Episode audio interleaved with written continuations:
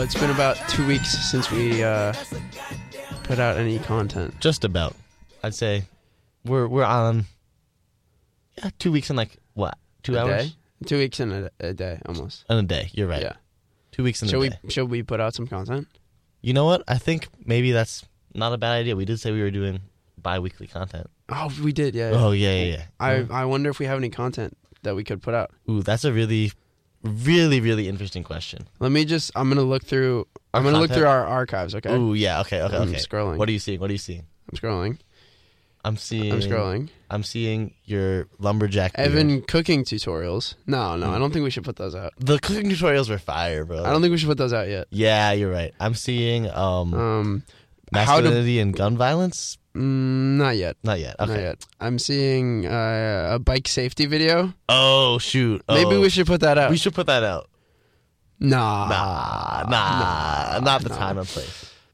I'm seeing a lecture series on uh, masculine studies that we gave last week. Oh yeah, yeah. Should we put that that was such a good lecture series, Yeah. bro. I feel like, I feel like to do that one justice, we have to wait, wait until the cosmos calls down to us. You know Okay. what I mean? Okay. I'm not ready for that yet. I'm not either. ready for that either. Um, you see any other content? You know what I think I am ready for? What are you ready Uh, for? This one is at the very. Oh, I see it. I You see it. You see it. You see it. It's like the top one. I don't know how we scrolled past Yeah, it the me first either. time. Um, Aymann Ismail. Aymann Ismail. Who's that?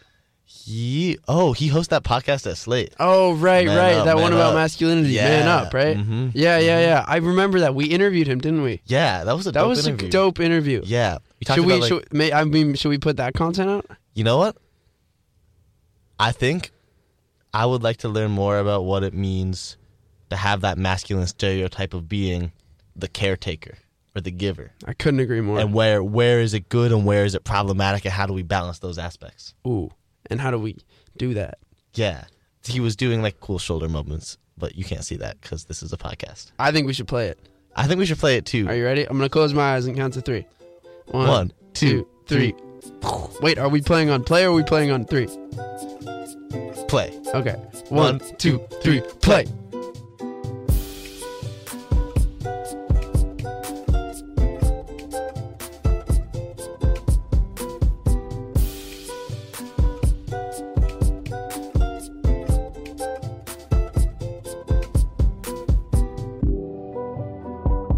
on the air with uh, Aymann Ismail of Slate. Aymann, would you introduce yourself to everyone? Yo, yeah, my name is Aymann Ismail. I'm a, I, I grew up in Newark, New Jersey. I'm a journalist at Slate Magazine, where they let me get away with crazy headlines like "How to Raise Children That Won't Send Pics." so, uh, yeah, I, I host a podcast called Man Up. Sammy was generous enough to be a guest on our show, and I'm really excited to be a guest on his. So, yeah, right on. Yeah, Well, thank- welcome. Thanks for returning the favor. Yeah.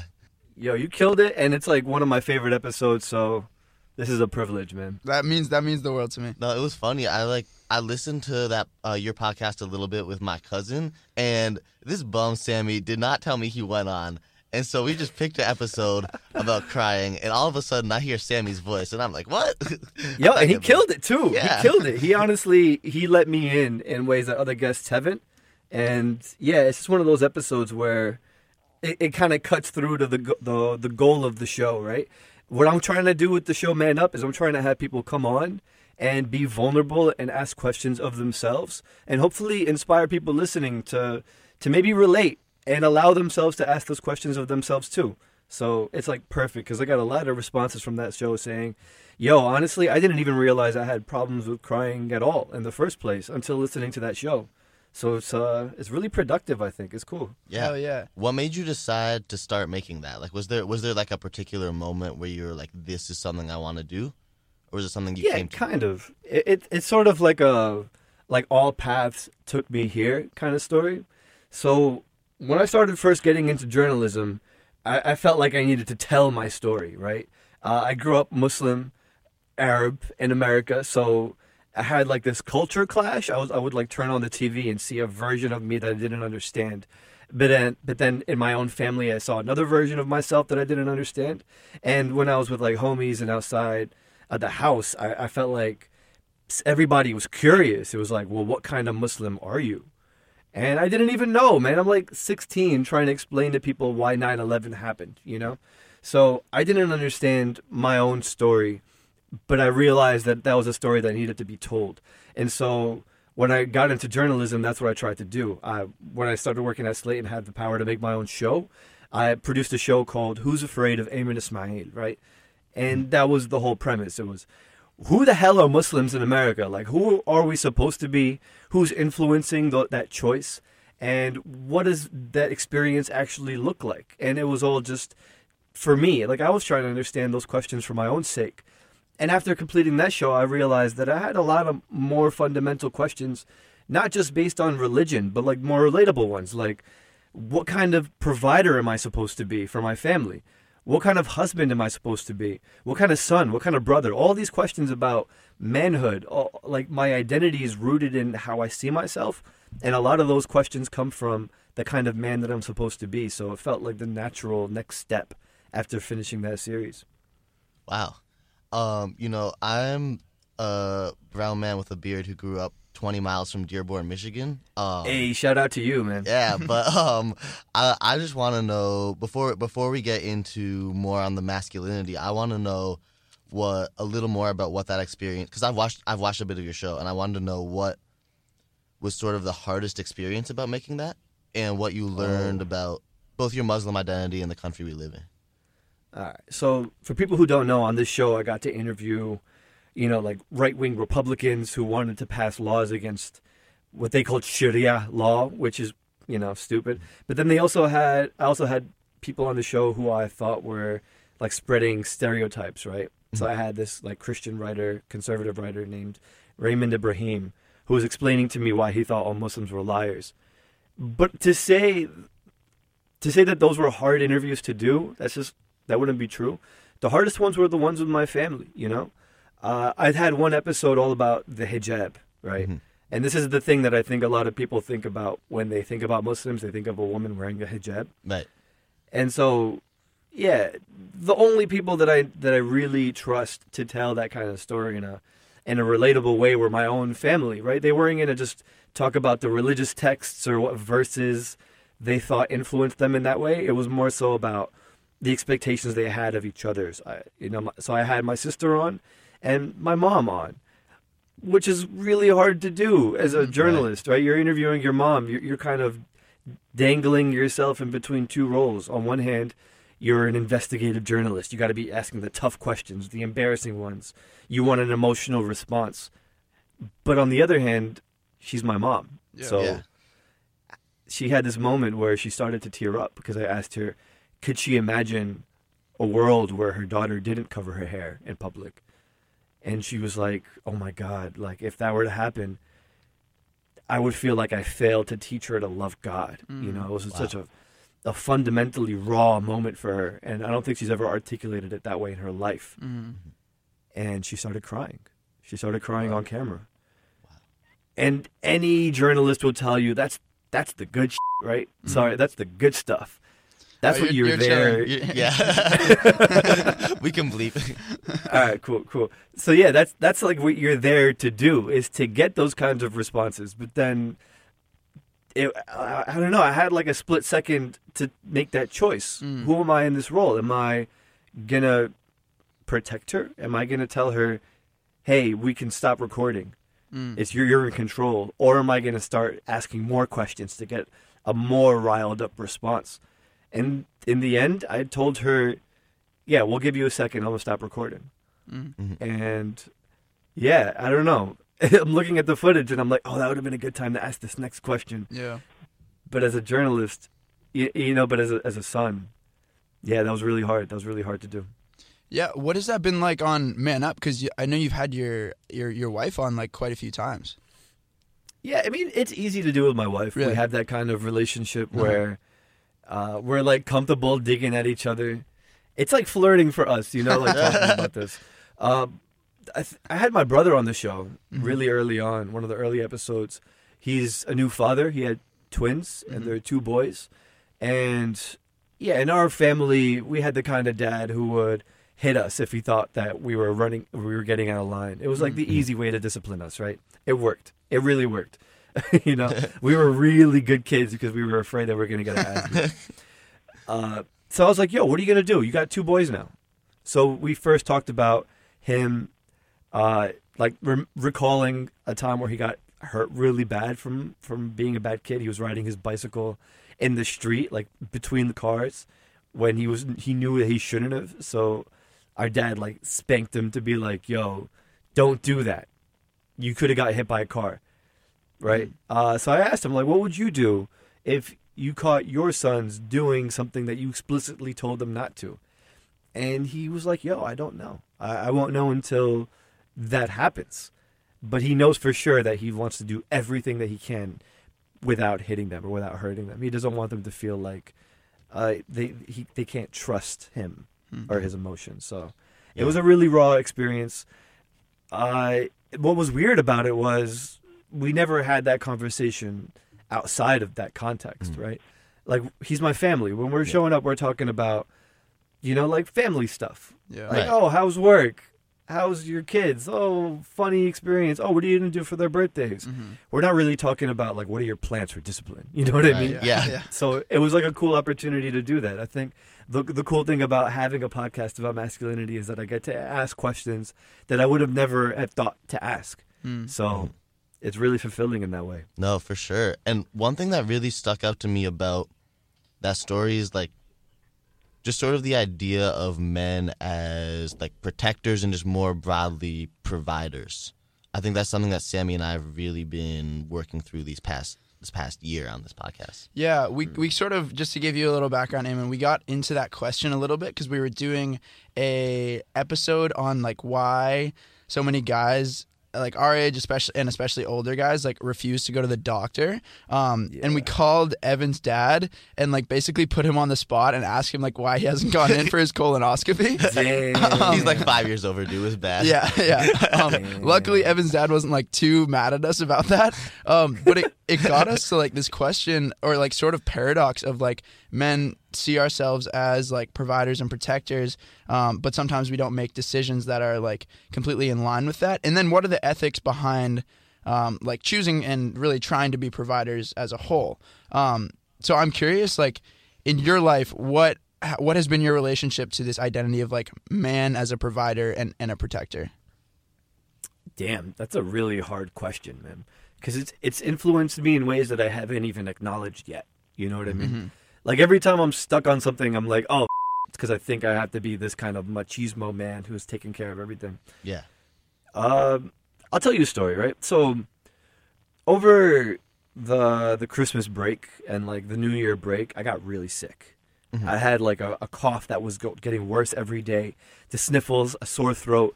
My face looked like it was leaking. You know, it was like one of those situations. And I had like family friends over.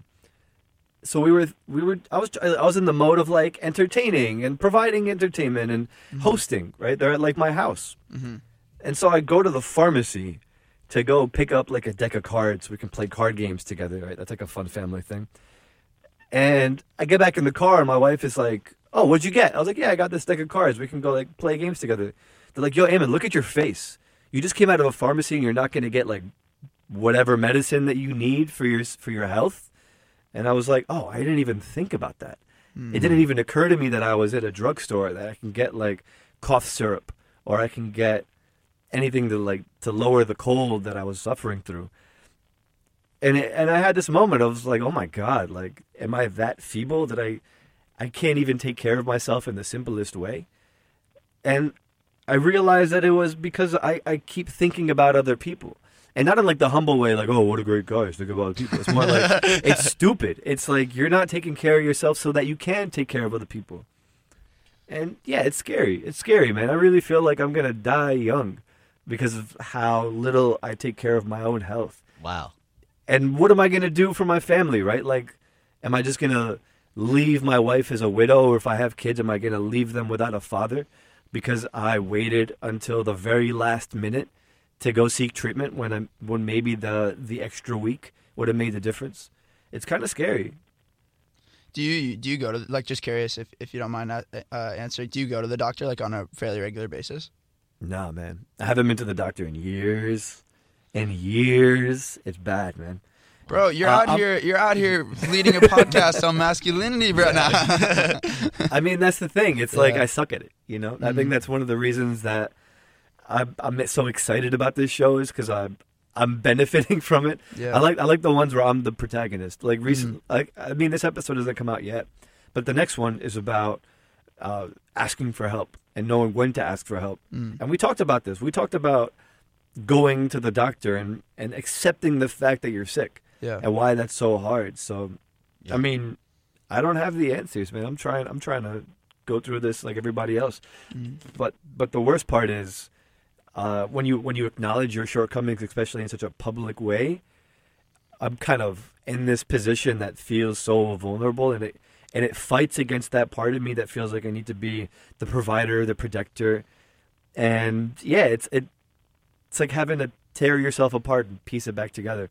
But hopefully, the goal is by the end of the show and by the end of the season, I'll be a better man, and the people listening can be inspired to make themselves into better men too. So Definitely. there's a purpose. There's a purpose to the madness, you know. Always. No, I'm wondering because you like it's, it seems like you sort of have like in some aspects of your life, and I think we all sort of do that provider mindset. I'm curious, how does that affect your relationship with your um with your family, with your with your kids, and with your wife? Uh, I don't have kids yet. Oh, okay. I kind of want kids, but um, I don't know. Uh, so the question is, how does that provider mentality like ripple into other parts of my life? Mhm. Hmm. Well, the biggest thing is I don't take care of myself, right? Uh, I'm that guy who the dentist just stops calling and stops trying to reschedule because I keep missing appointments. Mm. You ghosted your dentist. Dude, it's a problem. it's a problem. Three times, man. Three times in a row Mm. for the for the the, the routine cleaning. Mm. Oh wow. and it's because I'm I'm like so focused on things that I consider to be more masculine, Mm. right? Like um, I'm so much so, so much more focused on like wanting to be a better employee so I can get a raise at the end of the year Mhm. Mm. than I am making sure my teeth don't fall out of my mouth, you know? And yeah, it, it I think it has a lot to do with what I consider to be productive Mhm. and useful for other people, right? So here's another like stupid example. We had furniture delivered recently. Uh, and there was like they're trying to move in like this couch that I had bought on Black Friday and it was taking like months to get delivered. It was one of those situations. And instead of like clearing the space and making sure they had room for the couch, I was out there trying to help them carry it out of the truck. You know? And it was one of those Yeah. moments where I was like, that's not even the most useful thing I could have been doing at that moment. Right. But it was probably the more masculine thing. Yeah. Yeah. Like having to show off to to your wife who's watching that I can carry this big heavy thing Mm. too. But instead I what I really should have been doing was moving like the sneakers out of the way so they don't have to step on them when they bring the giant thing into the room Mm. you know, or or moving like the little plants that we have, so that they don't get crushed by these guys trying to bring in this heavy thing. And it was another one of those moments where I'm like, I feel stupid. I feel like, uh, you know, like why? Why do I feel like I need to perform in front of people when instead I could just be smart? I don't know. Yeah, I want to dive in a little bit to um, sort of not just why this is, but like how we're socialized this way, right? Because if if it is so consistent that men like continuously want to be providers, I feel like as as social animals, like we must be getting some sort of validation for that, right? So I'm I'm guess I'm curious um, from your perspective, like where does that validation come from, and and like why does this um, why does this activity and like action continue for men or, or at least like where do you feel um, you've been socialized to want to be a provider Yeah, that's a that's a really good point, man. It's got me thinking about how, in a lot of ways, men are like dogs. You know, Mm. like we're so excited about the small little treats, uh, like the Wait. small little rewards. and yeah, I keep thinking back to like those little little bits of acknowledgement that you get from other men and what you get them for, Hmm. right? Wait, Like, you get a girl's- We literally Yeah. compliment each other like like like you're a dog. Yeah, Mm. That's crazy. good shit, bro. Really cool job on that thing, bro. Like it's just Yeah. like kind of stupid. yeah Um, I say it's stupid, but it's really important to me too. Like I really want that validation as well. Uh, I think about how, at least when I was younger and I was like 16, 15, like some people are out getting jobs and they have money. We're starting to like date, right? We want attention from whatever gender we're attracted to. And I and I had some like friends that were girls and they were also going out on dates and I was really paying attention to the things that they were saying about what went wrong on those dates as a way to be prepared for when I get on that date, right? Hmm. And the thing that kept on coming up was, "Oh man, he didn't even pay for my Whopper." Hmm. You know? He didn't even hold the door open for me. Oh, he picked me up and gave me a bus ticket. Or he made me pay for the bus. Hmm. And those are the things that I was really paying attention to. It was like, oh well, I guess in order to be uh, like a good candidate for a partner, I need to also be a provider. I also got to be the one who's paying for everything or getting them gifts. And instead of getting them like a flower that I picked, I should go get a bouquet from the store. You know, and there were all these uh, like red flags that they were raising. and I'm talking about 16 year old girls, right? Yeah. And they were all like money based. And it sounded like in order to be a successful partner, I needed to be rich. I needed to be able to pay for things. I got to be able to pick her up in a car, you know? And so there's like, I, I was really wanting that kind of validation. And so when I first liked a girl and I really wanted her to like me back, I saved up all the money that I had and I didn't have a job at this time, so I had like 20 bucks and I spent it all on chocolate and flowers. Bro, you know what happened next? She gave it to her friend. She was like, "Oh, this is really nice. This is my friend's favorite chocolate. I'm gonna share it with her." And I'm sitting there, sitting there watching her her friend eat all of them, and I'm like, I didn't even need to do that. Yeah. Oh man. You know, but these are like the small lessons that I feel like, You're like I can't even buy the can't- Whopper now.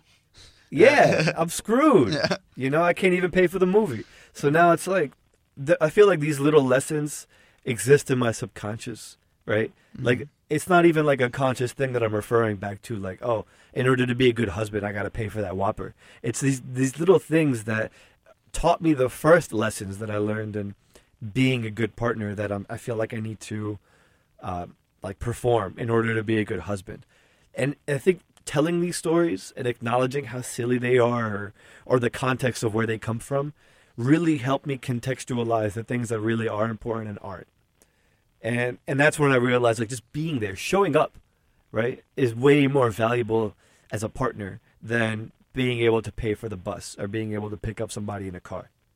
What struck me about that story is like that was 60 that you were, you said you were 16 years old at the time, is that right? Yeah, yeah. What struck me about that or like a thought that that was raised by me or, or in my head is like do we stop developing our ideas of what it means to be a man at 16 or do they not do they stop like continuing at like at that point? Because it, it feels to me that like that sort of same um, identity of provider like doesn't really change or develop further right? And like obviously we continue to mature as people but like i feel like our identities as sometimes as like what they mean or like what society is telling us to be as men like stay consistent with that uh, with that pretty destructive ideology. Yeah, I, I don't know. I don't know if like that my learning of what take what it takes to be a man stopped then, but I can tell you that that's when I really desired to be a man, yeah Mm. right? And that's probably when I was most impressionable.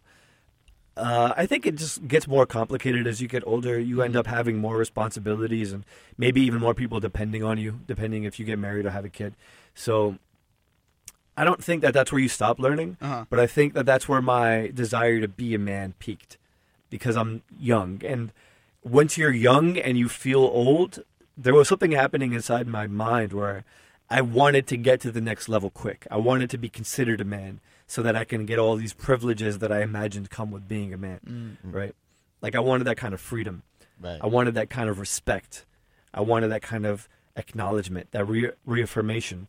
And yeah, so in that context, I'm looking at my role models. I'm looking at all of the men around me that I respect, that I consider to be great men. And luckily for me, my father was still around.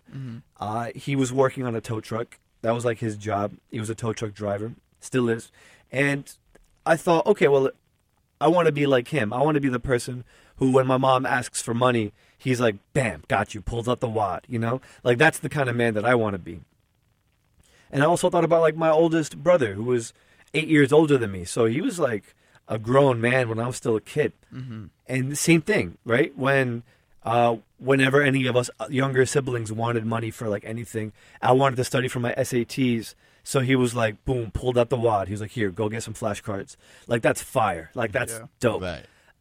So for me as a young kid, I'm thinking, okay, well if I want to be a man like that, I gotta also be able to pull out the wad whenever anybody wants something and be like, don't even worry about that. I got you. Mm-hmm. Boom! I just made your life that much easier. You're welcome. Right? Yeah. That's that's where that's what I was around. That's the kind of energy that I was surrounded with. And even like, you know, teachers, bus drivers, sometimes even cops, you know, people who are there to help. Like that was the impression that I had of like what it takes to be a man. Right. And you know, it's a lot more complicated now. I, I see men who are emotionally available for people, and I consider that to also be a trait that makes you a man. I think it's getting more complicated, but I think especially in that time where I'm desiring, right, that reaffirmation, that uh, desiring that status, that's probably where I got the most deep rooted seat, the, uh, the most deep seated um, impressions of what it takes. And as a result, that's probably the foundation, the bedrock of what I imagine it takes to be a man. But as it gets more complicated, then there's like all these clashes. Right now, I'm thinking about, well, how do I become emotionally available while at the same time being the the sturdy foundation of of like supply in a family? Like, how do those two things work together? And sometimes when those two things clash, I feel like I need to choose something or maybe make a judgment about someone who's emotionally available. Oh, well, you can't possibly do that while at the same time being the sturdy foundation of that family. So therefore, he must be doing it wrong. Mm. Right? And that's the risk. So I think there's something powerful about being able to complicate your ideas about masculinity, especially as you grow older and it's required. Uh, but I think it's entirely possible for some people to reject other ideas that don't gel with the earliest ideas of what, what it takes to be a masculine man. So No. yeah, I think it's I think it's both. For sure. Uh, one thing that really struck me when you were talking about your dad is like there was so much beauty wrapped up in that story. Like the idea that your dad can like get you in that way or like get your mom or whoever or you know like be be able to be that backbone. I think there's a lot of beauty in that. And I think one thing that I always get stuck on is like there's a lot of beauty in a lot of different places in masculinity. But there's a lot of ugliness too. Um and so what I'm wondering is like how, you know, as someone who thinks about this a lot, like how do you try to capture that beauty in your life while sort of distancing yourself from more of the ugly aspects that we've talked about? Damn, that's like the impossible question. Like I think that's like the question that everybody wants the answer to. Mm-hmm. Like how do you distinguish between the good parts of being attached to ideals of being a masculine man versus the bad ones? Mm. It's hard. Um I don't know. it's like really really hard. Uh you know, this is something that I learned from uh, studying religion. Uh I felt like I needed to be a, a scholar of Islam because so many people were asking me questions about Islam Mm-hmm. and I didn't want to give them wrong answers. So I was um, studying a lot about what it takes to be a good husband way before I got married because people kept on asking me, "Oh, well, you're a Muslim man. That means you're sexist." Oh, oh, you're a Muslim man. That means you're comfortable with abusing your wife with violence, like that, that, that type of. So, for me, I, I had to reckon with these really fundamental ideas within the religion and try and understand them in a way that made sense to me. And that process really trained me to be critical about ideas that I thought were unquestionable. You know, uh, especially when we talk about religion, there's like this level of accessibility, right? You're not, you're not uh, well educated enough to decide what's right and wrong. That's why you have to go seek like advice from an elder or somebody with, uh, in my case, a big long beard. You know, so I think that process of trying to understand something in a particular way helped me do the same thing with my masculinity. I, I couldn't afford to be that Muslim man who was reinforcing stereotypes about what a Muslim man is because I'm going to suffer those consequences, right? If I am saying, oh, well, the Quran does say that you can lightly beat your wife and that's it, then I'm going to be having to answer for those stereotypes my whole life as an abuser without ever having ha- abused anyone. And I think the same thing happened when I was thinking about masculinity, right? How do I reconcile these things that I think are so fundamental to being a man? And I grew up in inner city, so fighting is one of those things. being able to defend yourself, uh, verbally and non-verbally. How do you do that? How do you protect your own honor when at the same time, you know, saying that violence is never an option? Like, how do those two things exist in the same world? Because on the one hand, you do need to be able to protect yourself and your family from people who are violent, but at the same time, you also got to be inclining to peace. It's like these two uh, these two clashing ideas that I don't think there's like an easy answer to. I think there, I think everyone kind of needs to come to that answer on themselves. Like, how reliant are they on violence to begin with, versus is it really an option for you? Can you really just not be violent? I know that's kind of like a weird, complicated answer, but hmm. that's as close as I've gotten to. It. No, I think the thing that that stand that stands out to me that is pretty consistent in a lot of what we talked about is, um, it's confusing, right? And like be like the when it takes being a when you want to decide like how you're gonna the type of man you're gonna be, there's like all sorts of conflicting identities, um, or, or or maybe contributing identities, um, to to who we are. And being a man is is just is just one of those things. But, um, you know how do how do we decide like how do we decide who the are? And I mean, not to get all angsty, but like Evan and I are 19 and, and 20 years old, and I think that's really what we're trying to figure out.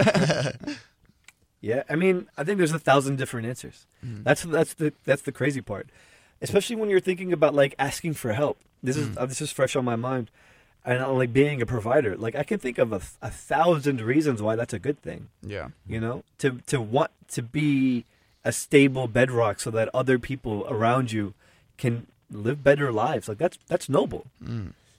Uh, but on the one hand, if you let it get to your head you can forget to take care of yourself. So I think the the question that we're really trying to answer here is how do you do it all? How do hmm. you take care of yourself, take care of other people?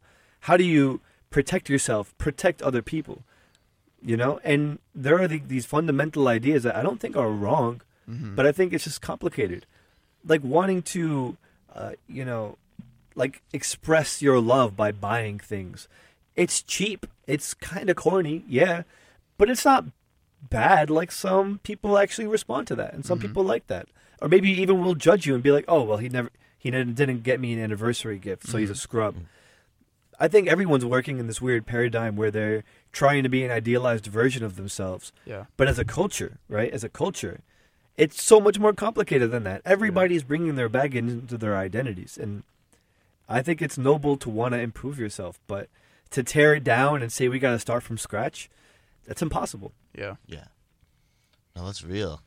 I think the paradoxical thing about uh, wanting to be a provider and not taking care of uh, of ourselves is like you can't really be providing for somebody else if you're like sick or if you're not ta- or if you're not healthy or like in the extreme case like if you're dead, you know? Yeah. But yet we somehow let like the idea of oh, we must provide for them, so we can't take care of ourselves, like get in the way of what we're actually trying to do. You know, my, my wife works in a hospital, mm-hmm. and so she works with cancer patients. Mm. That's like her her bread and butter. And uh, she provides like religious counseling for them. She's a Muslim chaplain, and one thing that she she tells me she sees a lot are men refusing help. Right? She'll like walk into a room and she just will assume about a man that he doesn't actually want this kind of religious counseling. Really? Uh, and that's like a bias that she brings, mm-hmm. mm-hmm. right? Uh, she most of the time she says that she's surprised and that men are ready to talk, mm. but I think there there's some truth to that, right? There's like this idea that as a provider, to be provided for makes you weak, mm. Right? Uh, to be to be the one who's seeking help puts you at this position where you're vulnerable. That you do need somebody else to take care of you. And that's really hard to digest if you've seen your entire life that you are the provider and that you should be around so that other people when they get sick, you can you can help them. or even when they don't even get to that level. Say they're like me when my older brother got me those flashcards so that I can study for the SATs. Like, you know, like I can imagine him being the older one who is broke. And I'm the one who has the job, and I'm the younger one. He always sees himself as the provider. I can see a world where he's like, "No, nah, I don't need your money. Like, no, I got it. No, no, no, don't help me." Because it's kind of, it's it's it goes against everything that we're talking about, right? Being the provider, and having to be provided for. Those two things can't exist in the same world theoretically, but then everybody needs help. Everybody, there's no world where anybody doesn't need anybody's help, right? Right. Mhm. Even if you have all the money in the world, there's a lot that you need help with. I guarantee it. So it's like, how do you, how do you decide which one are you in any given moment? And another thing that I found while not to like shift gears here, but another thing that I found in producing the Man Up show is that I have like a very very strong present bias where I am so influenced by whatever it is right in front of me. So even after we finish this conversation, I could talk to another person and totally have a different opinion about things that I'm saying right now. And so I think like everything that we do, we have to make a choice on like who we are in that moment in everything. And so I think it's totally fine to to be a provider for some people, be provided for by other people, kind of like mix and matching. And, Mm. and I do this a lot, right? Like when I'm with a certain crowd, I'll turn into a different kind of man, right? Like when I'm with like my guy friends and we're playing basketball, I'm gonna be aggressive as f- I'm gonna be really rowdy. I'm gonna curse a lot. But when I'm with my parents, I'm gonna be I'm, I'm, I'm, I have it in my mind where in order to make them happy, I have to make them feel like they're taking care of me. So one thing that my mom loves is when I like show up to the kitchen and be like, "Mom, I'm hungry." She's like, "I got you, I got you." Uh, see, I'm like a totally different person with her. So I think it's totally fine to to let these ideas clash and not feel like you got to be the same person all the time and not hold yourself to these impossible standards. Yeah. You know, I don't know if that's helpful, No, it it helps me. One of the things I've been really stuck on personally while making this show is like I think like you, I have that same sort of presency bias and that like I shift a lot of who I am, and I think a lot of that has to connects to like my opinion of masculinity as a whole. Um, and so my question for you is, how much do you think? And you don't you don't have to have an answer to this because this is something that like we're definitely still working through as well. Um, how much do you think making man up has changed who you are as a man versus shifted the environment that you as a man are in? Hmm. Can I tell you about how I thought it was going to change me, and then talk about how wrong I was? Yes. Please do. it's so it's so much easier for me to talk about how, how I was wrong in this context because when I was coming in, I was like, I'm gonna be so much better. I'm gonna have it all figured out. I'm gonna be asking these questions, and then in the end, I'll come up with answers. And boy, was I wrong. I wasn't just wrong; I was wrong as. F- you know what I mean? Uh, so like the first episode that we recorded was with this boxer, and he was like very machismo. He's like a boxing coach now, and he's all about fighting and all about teaching people to fight, and how like violence saved him and ruined his life at the same time. I'm I'm also one of those kids who, uh, like had to fight just because I was around that environment. Mhm. And I was expecting to come out of that conversation being like, we figured it out. We came to the conclusion that like fighting is wrong. And that maybe even if you do it when a kid, you get to like grow up and be that kind of person who doesn't anymore. And I just came out more confused, man. I was like, he got a point. Like, I mean, he said some like really problematic things Yeah. that I let rock because I feel like a lot of people could relate to them. He said like, how do you even know yourself as a man if you uh, if you've never gotten in a fight? And he said something that uh, that bothered the shit out of me. He was like, you might be a, p-. and I was like, bro, you're so wrong. But then I felt like I had that same bias against people who've also like never been in a fight. Uh-huh. And on Twitter, I'm such an ass. You know what I mean? like everybody else. Uh, there was a moment when somebody, uh, I, th- I think like I got I got into like the conservative cycle. You know how like somebody on the opposing side will be like, "This person is awful," and then all their followers will jump in like a dog pile and be like, "You're awful." You know that? and one person was like, um, "You know, oh, tell why don't you tell us where you live? I'll show up and I'll beat you up or something like that." and I had like that playground mentality where I was like, okay, like you know what I mean. Uh, and I actually tweeted out a location very close to where I live, and and I was like, all right, I'll see you on this time. And as soon as I sent it, I was like, mm, I feel good about this. And then I had a, uh, and then I had somebody close to me be like, "Yo, delete that, delete that. What's wrong with you?" And I was like, "Oh my god." I'm trying to like call this person out on their bluff because for some reason I was like expecting the crowd of kids who are watching to be like, oh, but but like for me, I'm just like, that's stupid. Why would I do that? Why would I put myself at risk? Like I don't know if this person has a gun. Like the point I was trying to make was this kid would never show up to a neighborhood that I live in. Like I mm. still live in Newark. I still live in the neighborhood that I grew up in. Yeah. But like, why? Why? Yeah. Yeah. So I was expecting from having that conversation about fighting to come out and be like enlightened. Yeah. But I'm still not just in square one, but I'm like more confused than ever. Yeah. I, I I think it's a good thing. Oh, sorry. Go ahead. Yeah, I was just gonna say I think that's fine. I think it's fine to be confused as long as I'm acknowledging how confused I am. Same thing with religion. Mm. I, I think it's so much more healthy to instead of acting like I have all the answers to, to feel like I have a thousand and one questions. Anyways, go ahead. Um, I was gonna say I remember because you, you spoke about that on, on on the podcast, and in my head, like I remember I remember thinking like, dude, what the f-? like this this guy's so smart. Like, why is he like how's he how's he basically like putting like putting himself in this position? Um, but then I thought to myself like, what you did is basically the equivalent of when you're like 13 years old, like hanging out with friends, someone insults you, and you're like, come on, step up. yeah.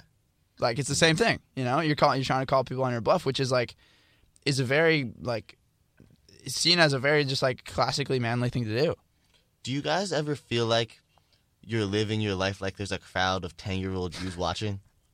Yeah. You know what I mean? It's whack, but yeah.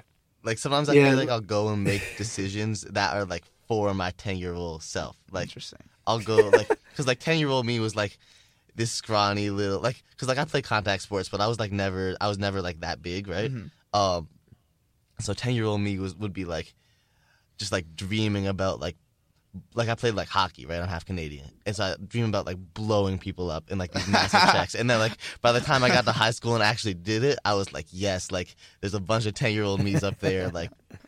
You know what I mean? Yeah, yeah. Like for no good reason. Just ten year old hype men. Yeah. Wow. Mm. Yeah, I know what you mean, man. I know what you mean. It it like manifests in all these different ways too. Like for example, I still feel a little skittish about kissing my wife in front of my friends. Hmm. She's my wife. Like that's Mhm. they know that we like kiss, Yeah. but for some reason, I'm like expecting them to be like, ew. You know? It's weird. Uh, That's so funny. that's so. that's actually hilarious. I like. Yeah, it's Obviously, stupid. I'm not married, but like, also kind of relate to that in a in a way. Yeah. Um, Like, I feel like the hardest part. I think the hardest part of your life to let someone into is your love life. mm, mm. What do you um, mean by that? I feel like, just for me personally, it's the thing I'm worst at. Like, because I've been trying like to be really intentional over the past year making this podcast. Like, I feel like I feel like if I'm gonna make a podcast on masculinity, I should like put forth like a full effort in the rest of my life to be like as like point out like toxicity where it is and like be emotionally open and that's been really hard in the area where i've just struggled with it the most is like i just cannot talk to anyone except for like my three or four closest friends about relationships like the words just don't happen it's weird I feel you on that. Yeah, Mhm. you got to walk the walk. So, what happens when that kind of stuff comes up? Do people ever say, "Oh, well, you host this podcast about masculinity"? Like, do you want to talk about this topic? Yeah, definitely. Like last night, I have a friend who is not a man, and we have like this kind of relationship where, like, we both we both talk a lot of shit, basically. Um, and she came into my, or they came in my room last night, and were like talking all this smack, right? And I had like this really really witty comeback. I don't remember what it was, but I remember that it was good and that I was proud of it.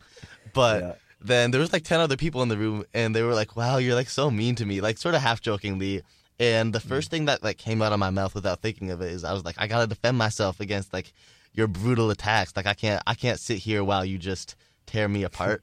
And they're all like, "Wow, that's like really for someone who like has a podcast on masculinity. That was pretty toxic." and I was like, "You got me there." That's hilarious. Yeah, I don't know. I mean, in some I ways, I yeah, feel like we're doing yeah. this exploration like Yeah, because we see these things in ourselves. You know what I mean? definitely. Um, at least for me, like I, Yeah. I just, I like, I think I was, I'm really excited to talk about these things because I think I'm so flawed in this area. Yeah, definitely. Amen. I really related to the thing you said about, you know, coming in and feeling like because we're making this now, like we got these answers. Like we know what questions to ask and so we're gonna have the answers and become better men. And like we're gonna be better men like automatically by doing this. Um and I think the hardest part of like making a podcast and like I don't know if it's the same for you and I'd love to hear your thoughts on this, but the hardest part of this for me is recognizing like how few of the answers I actually have and just realizing like sometimes I don't even know the questions. And like really this podcast is about finding the questions, not the answers. Yo, can you hear me snapping? Yes. That's fire. That's exactly how I feel. That's exactly how I feel, man. And I hope whoever's listening out there acknowledges that. That like asking questions of yourself is the first step. And sometimes it doesn't go further than that, but that's the foundation of how to improve yourself. And when we're talking about like asking for help, you won't know what you're asking for help for unless you first acknowledge, "Oh my god, I'm sick. Mm-hmm. I might need some medicine." Mm-hmm. Or, "Oh my god, my arm hurts. I should see a doctor." or oh my teeth hurt i should probably stop skipping these appointments you know Right. i think like remembering the fact that you're human and that even though even if you strive to be infallible fine if you feel like there's like a higher purpose than you great. But also accept the fact that like you might need help sometimes. Mm-hmm. And like being that kind of person who has shortcomings maybe shortcomings shortcomings aren't even the right word but like maybe even if you're that that person who feels like you could improve in some way yo that's that's the first step. Make a list. Think about it. Meditate. For sure. All right, Ayman. Um, thank you so much for your time. I have one final question for you, and it's a big Oh, one. why do i feel like this is gonna be the hardest one It, it's gonna be hard. It's gonna be hard. It's gonna be hard. All right, will you commit publicly on the Really Bro podcast to go to the dentist? no Why? uh no I, I will i will i will uh this is the thing i feel like i have to find a new dentist now i'm like humiliated True. i can't like stroll in and they're all gonna be looking at me like oh this is that kid you know uh, i gotta find like a new dentist now For sure. Fair. For sure. Uh, yo, you called me out. See, now I feel like there's like a row of 10 year olds behind me being like, ooh. no, no, Yup. I, I'm just playing. Yup. No, no, I'm messing Uh, with you. Um, but thank you so uh, much no. for your time, man. yeah. Thank you so much, man. This is really cool. I'm really, really proud. Proud of you, everybody doing this kind of podcast, and especially proud of you guys because you guys are killing it. Yeah. I'm proud of you too, man. I, I remember when Sammy first sent me the screenshot of your podcast. I was like, "Ooh, someone else is out here." I like it. It's good. It's good to see. It's cool, man. And and you're right. I just want to reiterate for everybody listening, asking questions is really sometimes as far as you go, but it's really important that you do it.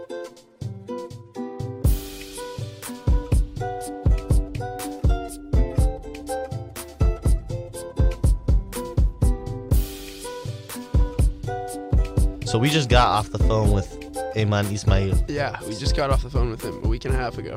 Yeah. hey, hey, that was actually a week and three quarters ago. So Oh my god, that seems like so long ago. it was so long ago. That's but crazy. reaching back into your memory, Sammy, Yeah. what sticks out to you? What's Uh, your takeaway? Are you asking me to break it down? Break it down. Break it down like I'm dancing? I think one of the biggest things that sticks out to me is that it's like it's definitely a growth process, right? Because and we're always going to be like wanting to be a little bit different. Like the grass is always going to be a little greener in like the mm-hmm. type of man that we can be. Like I think if you are, you know, if you are thinking about these things and you're like, let's say like being very classically paternalistic and like taking care of everyone, I think I would be questioning myself in that situation. I'd be like, why am I doing this? Like, what are my motivations? But like, if I was on the other side of that, like, I'd be like, yo, I want to be like providing these things, you know? So like, I feel like the grass is like always a little bit greener, and you're like, Mhm. I, at least personally, I feel like I'm never fully satisfied with like the way that I'm approaching taking care of others as a man, even though I want to be. Yes, I feel the same way. I feel like when I'm approaching this issue, I'm always trying to figure out how to stand on the fence. Yeah. Like fences are low-key skinny. Yeah. I don't have very good balance. Well, actually, I learned from The Office. Um, the key is to uh, I, the key to sleeping on a on a fence is to stick the pole in your mouth. In your mouth? Yeah, and then you're able to stay on both sides. at Oh. once. Yeah. That sounds painful. I guess so is finding balance. Mm. Wow. I don't know. How do you think you're gonna take that into your life? Um, Like, do you see yourself changing anything about the way you go about these friendships or relationships? I not right now. I, I don't I don't think so because I think like I am already sort of like thinking about it and I, I definitely want to keep thinking about it like in my actions. Um, but I'm worried sort of like with the with what I was just talking about. I'm a little worried that I'll like overthink it, you know, because if you overthink overthink these things too much, it's it's sort of impossible to be satisfied. And like I want to be I want to be satisfied, but it's uh, still thinking at all, at the same time, you know Yeah. and that's like almost an impossible dynamic to hold. Um, yeah. What about you? I think I'm sort of coming to the realization that I'm sometimes like, I think I'm sometimes a little bit suffocating when I try to support people. Yeah. Yeah. I think, I don't know, because like deep down, like I want to be like, I want to be like doing something, Uh-huh. you know, and like jumping all over it. But like, I think that just low-key doesn't work for a lot of people. Hmm. And like, I'm realizing that like in a lot of cases, A really hard thing. Uh, sorry. no, go ahead. A really hard thing about supporting people is like it is so different, like depending on the person, you know.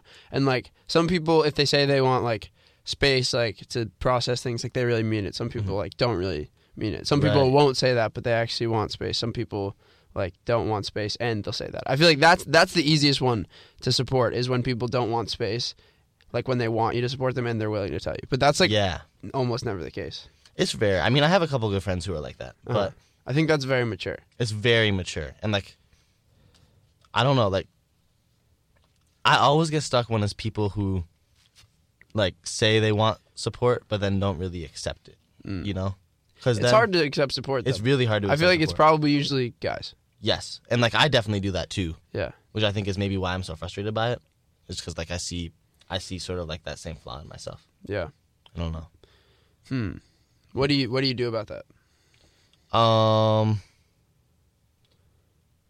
usually like, usually be a little suffocating until, like, they're honest with me. It depends Yeah. how close I am to them too. Like, Yeah.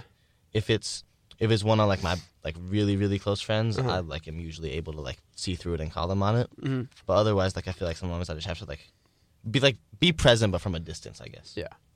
I think I think it's really hard. Like even from, even well, actually, I don't know. I think like even with really really close friends or like or family because like they're the ones who like you want to support the most, but like sometimes that makes it the hardest. You know what I Mm. mean? Like especially with family, I feel. Yeah, no, I feel that so hard with family. It's because especially like, I think with family is like is where the like that power dynamic is the most evident. Uh-huh. You know, like I know my my dad and like we're super close. Like would Yeah. never probably talk through these things with me, and Yeah. like because he wants to be there for me in that way. Yeah. You know, and like Mm. I think a lot of times like when there's like there's like a clear power dynamic in family, like parents, kids. You know, Yeah. um, like older sibling, younger sibling. Uh huh. Yeah. and like I, I feel like when that's present, it's hard for the support to go the other way. Mm. Yeah, that's definitely true. Um, but I don't know. I still I think that can be sometimes useful. Like I think like the parent dynamic is like is actually really awesome. Like in the sense that there's a very clear power dynamic that exists of like who's supposed to support who. And I think like for the most part that's like really beneficial for the kid because like for example, when you're I think a common thing for for kids is to say that they like don't need support when they actually do Right. but like a parent's job in some cases is to like ignore what their kids Yeah. say and do it and like and like and in in doing so support them. And that can sometimes not be what the kid actually wants mm-hmm. but a lot of times like i know well I, when i was a kid and even probably still sometimes i would not accept support from my mom even though like it probably would be the beneficial thing you know? Yes. or I- i'm at least re- or i could be at least resistant to it. Mm-hmm. No, I felt like a lot of times I almost felt like I had to resist. Like it was sort of like a duty it's a little bit that you play it's a little bit you play. Like Yeah. They're like, "Let me help you." And I'll be like, "No, I'm fine. I'm like a strong, independent teenager." And they're like, F- you, "You're still living in our house. Like, let us let us support you." Yeah, even though you might have wanted it. yeah, yeah, Yeah. definitely. Or not, or you also, there's a dynamic of like with yourself, right? You don't want to admit to yourself that, Mm-hmm. Yeah. you're, that you're weaker than you are. Yeah, like internally you might want something, but like consciously you can like reject that. Yeah, I went to um, a talk today, and it was by like a pretty, um, a pretty well-known figure, and he was talking about like imposter syndrome, Oh, right? The idea Yeah. of Wait, who was it? James Comey. Mhm. Um, and he was talking about, I mean, imposter syndrome is basically the idea that like, you know, you're scared that someday you'll be discovered, right? Like people will realize that like you're fake, you're like a fraud, you're not as good as they think you are. Um, and he was talking about how that like exists at every level, never goes away, like no matter what what level you, what level you reach. Um, but I think in this case, the truth is sort of um, that you don't want like you have imposter syndrome with yourself. Ooh, Like you're worried that you'll actually discover what's underneath you wow, wow. and that you're weaker than you are. I think, honestly, if anything sums up our like three and a third seasons, it's maybe that sentence: imposter syndrome with yourself. Ooh. Like I feel like it's that internal tension. Like that's Yeah. the, that's what we're that's what we've been trying to get at Yeah. this whole time. This is like a little bit of kooky shit, but like if that's the case, if you're trying if you're worried about discovering your your true self and that that true self will not please yourself, like do you think that it's po- like I feel like that lends itself to the idea of people having or of us having like multiple selves. Mm. Yeah, and like that goes all the way back to what like the ego, the like id, and the super ego. I don't know and, what like, that is. It's like old pseudoscience, Oh. but um, yeah, like the whole. I'm an intro to psych this quarter actually, and so like the whole idea of like separate mind from body almost Uh-huh. like physically like our like bodies and posture like demand one thing, which is like to be independent and strong, but like our minds and hearts like that's like a that's a very like old idea that like modern psychology doesn't support, but I think it's very it doesn't relevant. support. It doesn't because it doesn't because like the heart doesn't think, right? But I Sure. think like on a ex like if you take a step back and look at it externally, like I think it's very relevant socially still. Mm. Like regardless of whether that's actually the way our bodies work or not, like I think that sort of dissonance. I think that same dissonance is like very present in like being there for someone or caregiving, Yeah. you know, like Yeah. you can't you want to be like let the people around you like flower and grow in their own ways and sometimes that means stepping back Mm. and like not being that suffocating sort of masculine figure and like at the same time like i feel like a lot of men have like two sort of selves operating you know like Mm. the one who is like fully like suffocating and dominant Yeah. And the other and the one other one like, is like that is like totally stepped back and afraid yeah. and like there's a happy medium in there somewhere But is there though? Because if we're really describing those as like two, two men within a man, like I, because I feel like that's a tension that really exists like among, like among all men, right? yeah Is there if there, but there's two like if you're they're really like two people, then like is there a medium between like two people, Mm. or is it like a give and take?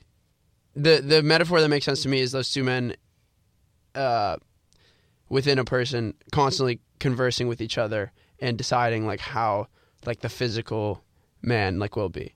This is gonna sound like a tangent but i promise it's relevant Okay. So I'm in Native American history, and last week we read an Iroquois creation story, Uh, and basically, like, it's Iroquois, but okay. actually, it's Haudenosaunee. Um, we read a Haudenosaunee um creation story, and like a bunch of stuff happens before this, but one of sort of the core points was that there are two brothers, and they sort of represent like good and evil, right? And eventually, I think the last one of the last lines of it was like, "They are both within us all today." Hmm. I think like that, and you know, like there there was a part where like they kept like one would create like the good brother would create an animal, uh-huh. and the bad brother would create an animal that kills that animal, but there's Yeah. always more of the good animal than the bad brother than like the animal that kills that one. Interesting. Um, and I don't know. I just thought, I think that's like very true within ourselves too. Yeah. Interesting. I think that's very true within ourselves. That like we're always creating, we're like creating bad reasons to not do good, but then we're creating new goods that we can do. Mm. Yeah. Interesting. Do you think the good always outweighs the bad? No, Do you? I don't know. Maybe. Hmm. I hope so. I hope so too. I feel like it doesn't. You don't think so? I think I think this actually goes a lot back. This is definitely a tangent, but it's an important one. I feel like a lot of this goes back to like religious beliefs. Like, do you believe in a higher power? Uh-huh. Like, do you believe in ultimate good? Do you believe in a higher power? I believe I can fly.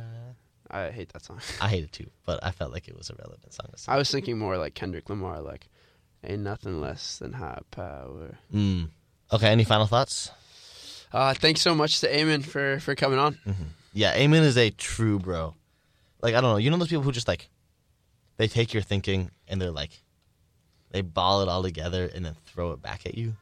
Yeah, That's what I felt that was like. yeah. So, yeah, big shout out to Ayman. You guys should all totally go check out his podcast, Man Up. I wrote this record while 30,000 feet in the air. Steward is complimenting me on my nappy hair. If I can in front of all of these passengers, they'll probably think I'm a terrorist. Eat my asparagus, then I'm asking her thoughts of a young, fast money and freedom. A crash dummy for dollars. I know you dying to meet 'em. I probably die in a minute. Just bury me with 20, 20 million in the Compton fitted. Hold up, hold up, hold up, hold up, hold up, hold up, hold up, hold up. Yeah, big pop in. Section 80. Back in this, in the back of them. Want my back against the wall and you lie on the edge of my jump off.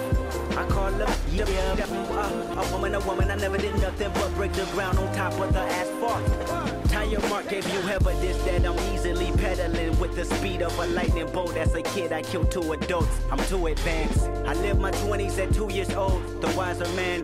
Truth be told, I'm like 87. Wicked as 80 reverends in a pool of fire with devils holding hands. From a distance, don't know which one is a Christian.